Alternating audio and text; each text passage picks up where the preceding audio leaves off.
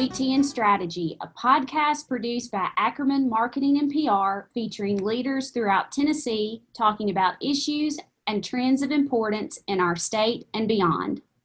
I'm Erin Freeman, and on behalf of Ackerman, today I'm bringing you a very special edition of our podcast. It goes without saying that 2020 has been so much different than years past, a year of extremes, you might say. Our country has seen ups and downs like no other. Whether it's been news coverage about natural disasters, social issues, the presidential election, or the COVID 19 pandemic, so far 2020 has caused many of us to feel a whirlwind of emotions. We've all looked to find a, a, bright spot in our news, and joining me today is one of those bright spots, Robin Wilhoit, anchor of WBIR TV's 10 News at 5, 10 News at 6, and 10 News Night Beat. Robin is currently participating in Pfizer's COVID 19 vaccine trial at NOCCR Knoxville and Volunteer Research Group, which is located at the University of Tennessee Medical Center in Knoxville, Tennessee. Through Ackerman's work on behalf of UT Medical Center, I've been with Robin since the beginning of her participation in the vaccine trial as she's been chronicling her journey. WBIR recently released a series of stories about Robin's experience, and we're glad she's here with us to talk about it today. Robin, welcome to our podcast. Erin, thank you. Thank you so much for this opportunity. I appreciate it. Well, we're very happy that you're here with us to to share this in this story. It's very important, um, and we want we want this story to be told as far across the way as we can make it be heard. So let's just start from the beginning. And why okay. did you decide to participate in the trial? You know, it's I'm going to try to give you the readers, or not the readers digest version. I'm going to give you the Cliff Notes version because it's it, it's been a process. We any person in the news has been reporting on the coronavirus pandemic since the beginning of the year. You know, we're almost to November now. It has been a part of our daily lives just as human beings, but as journalists, we are continually sharing stories. And, and the reality of it is, so much of it has been um, bad news, tough news that we don't want to hear. And while there have been some high points, um, when there are people who are recovering. Just today, you know, we see the number skyrocketing. So there are certainly many low points in this in this journey that we're taking. So that really had been my mindset. Okay, this is a lot to to continue to share. Then over the course, I guess so it's probably um, earlier in the summer, I had heard that some experimental COVID 19 vaccine trials were be- going to be coming to volunteer research group and i'd done stories with them several stories throughout the years. So very familiar with dr smith very familiar with the work that they do. I just started thinking hmm this might be something me personally i could do. Because the reality is there's this feeling of helplessness I think so many of us are feeling helpless because eh, this pandemic is not going away anytime soon, but we want to do something, anything. So the everyday average citizen was like, you know, that's something I could do. So I inquired and I talked to Dr. Smith about it. And in doing so, I, I thought, maybe this is a story. Maybe this is a story I can share. If not my experience, maybe another person's experience going through the trial. I talked to my news director about it, and we really just processed how best to tell this story. And in the end, I decided that sharing my story is something um, that I wanted to do um, as a journalist to share the the authentic story the factual story because there's a lot of misinformation out there when it comes to these vaccine trials and the and the um, vaccines that could end up being administered to people so ultimately i said in my mind, this is something I want to do on a personal level, but on a journalistic level to provide that information, clear, factual information to our viewers. And here we are. I took my, I had my first uh, vaccine um, on August 5th. Well, and let's let's talk about how you were able to bring your personal life into your professional life and you know how did wbir decide to come on board we're very glad that they did because this is such an important story to share but i'm sure they had a, a lot that they had to weigh uh, in deciding to cover your journey so just talk us through that process where wbir decided yes this is definitely something we want to bring to our viewers it was actually a very easy sell after I talked to Dr. Smith about, yeah, yeah, is this something that I could personally do, go through myself, but is there some way that we could share the story to share with our viewers? I took that back to our leadership and they immediately embraced the idea and they allowed me, if you will, to share my story. So it was definitely an easy sell. The reason being, they know the importance of sharing this story and being transparent and showing people the process and in hopes that we get the story out, the right story out, the factual story out, and that um, takes away any of the misinformation that is out there. So they were immediately on board with this but i went to them basically saying this as a is what i want to do as a person. If i can also share this journey journalistically with our viewers i would like to do that and and they were all, all on board with doing that. You mentioned that your um, first shot you had your first shot in august Mm-hmm. So talk us about talk to us about what was that first appointment like and how has the trial been so far? Okay. Yes, uh, my first visit was was um, August fifth. Went in, I believe it was early afternoon, and um, actually it's eleven o'clock, right before noon. It was a long process from beginning to end got there and the first thing they do automatically is is check you. When you go into the hospital before you even go into the hospital or down the hallway they are checking you immediately as far as your temperature asking you questions if you've had any exposure to anyone with covid. So just getting to volunteer research was a little bit of a process but we got there and it really began with lots of questions uh, uh answering lots and lots of questions. The consent form is 25 pages long. So I had went through that, um, became uh, acquainted with um, what the study actually looks like. I had done research prior to, but this was the actual consent form. Once I signed that, then the process, I guess, uh, truly began.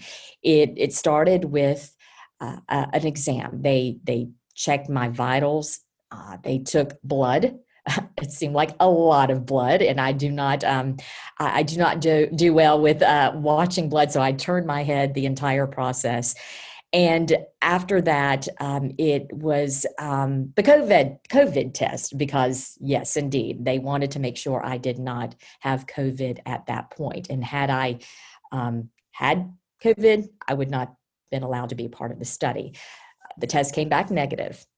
And then the waiting began because what I've learned over the course of this experience is this vaccine um, is stored at 80 degrees below zero. It's like liquid gold or frozen gold at that point.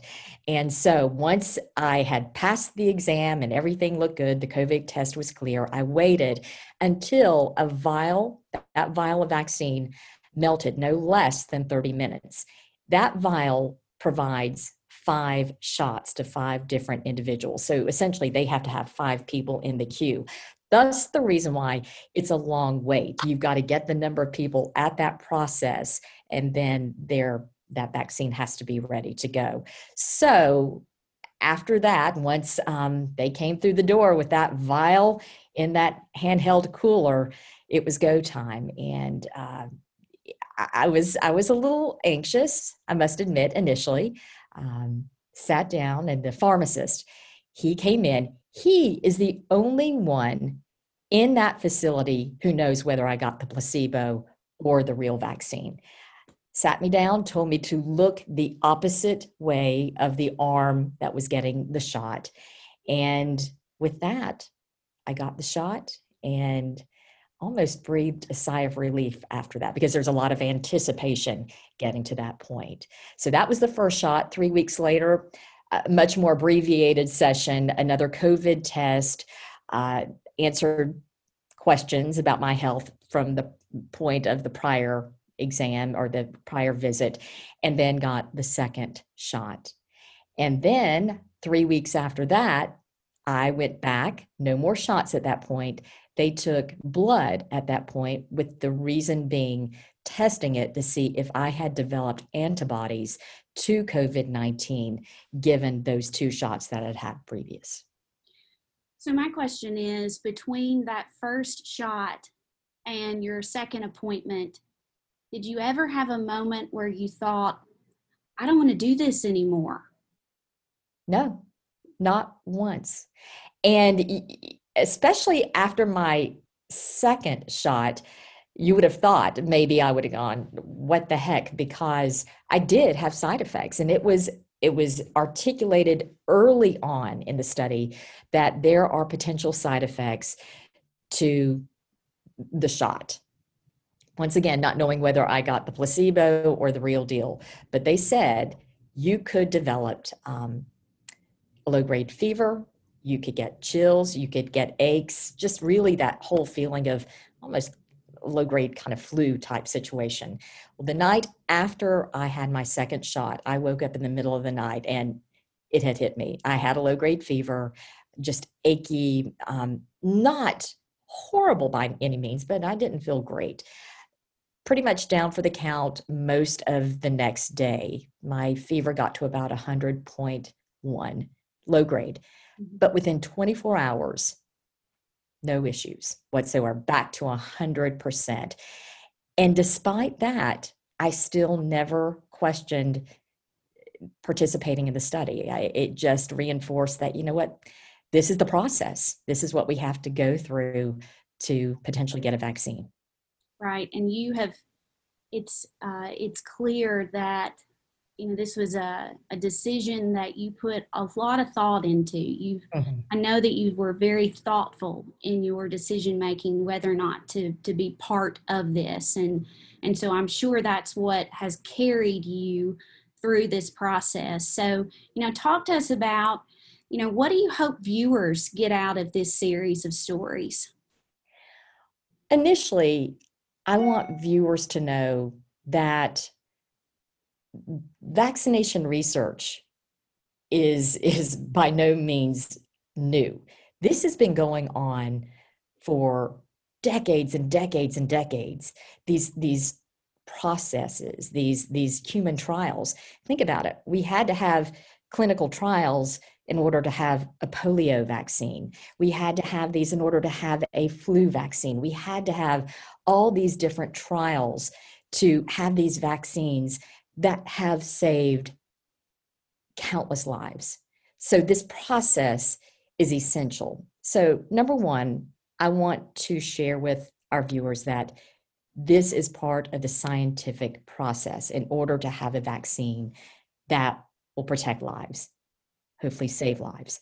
I want them, number one, to have that information. Number two, I want them to have right information the correct information as opposed to some of the crazy things that I've heard along the way that you know they're they're going to give you uh, shoot you up with a, a, microchip or something like that. That is indeed not the case.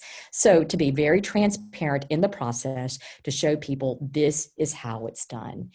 And number three, to, to shine the light that, you know, this is one thing. We all have to find something that we can do to to get through uh, this pandemic to to I don't know, do our part, whether it be being a part of a, a, vaccine trial or taking care of, of a neighbor who is homebound or reaching out to someone with a phone call. We can all do something to get through this point in time.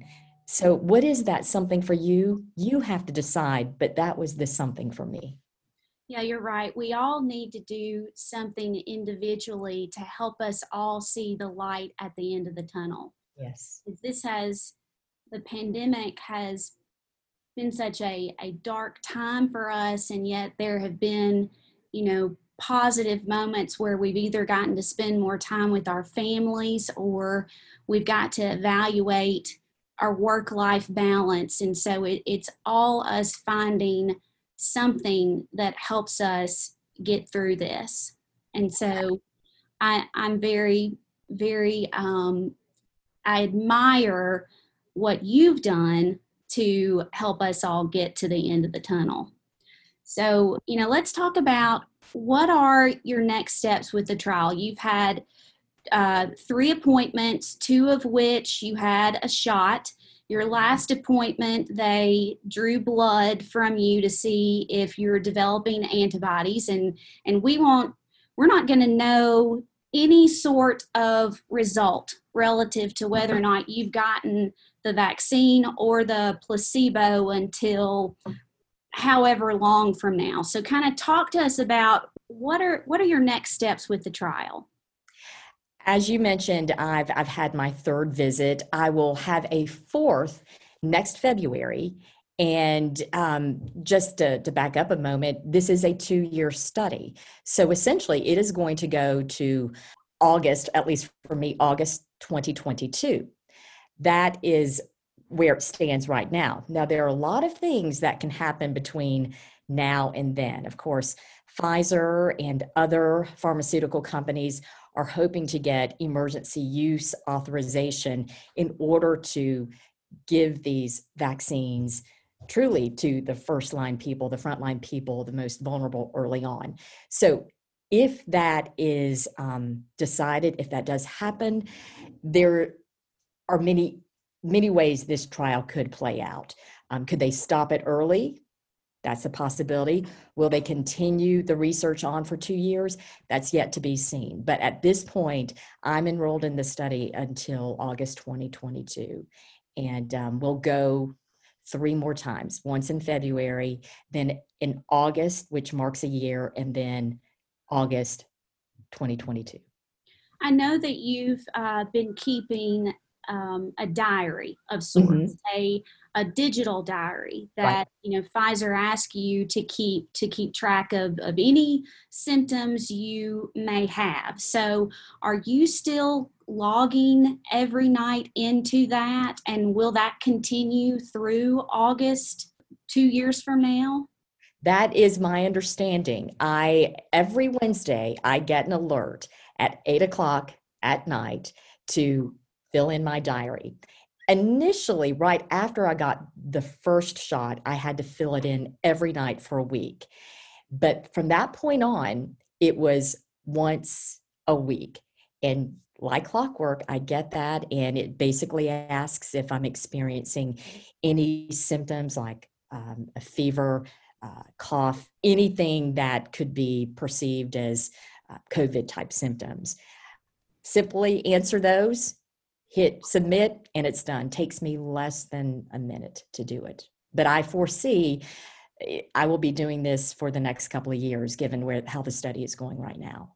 Needless to say they are doing their part in making sure they properly document everything and that goes to um, you know our discussion about the process about this trial. So, you know, how can viewers, how can they watch your series? This is so very important. So, talk to us about how viewers here in Knoxville and, and well beyond, how can they watch your important series?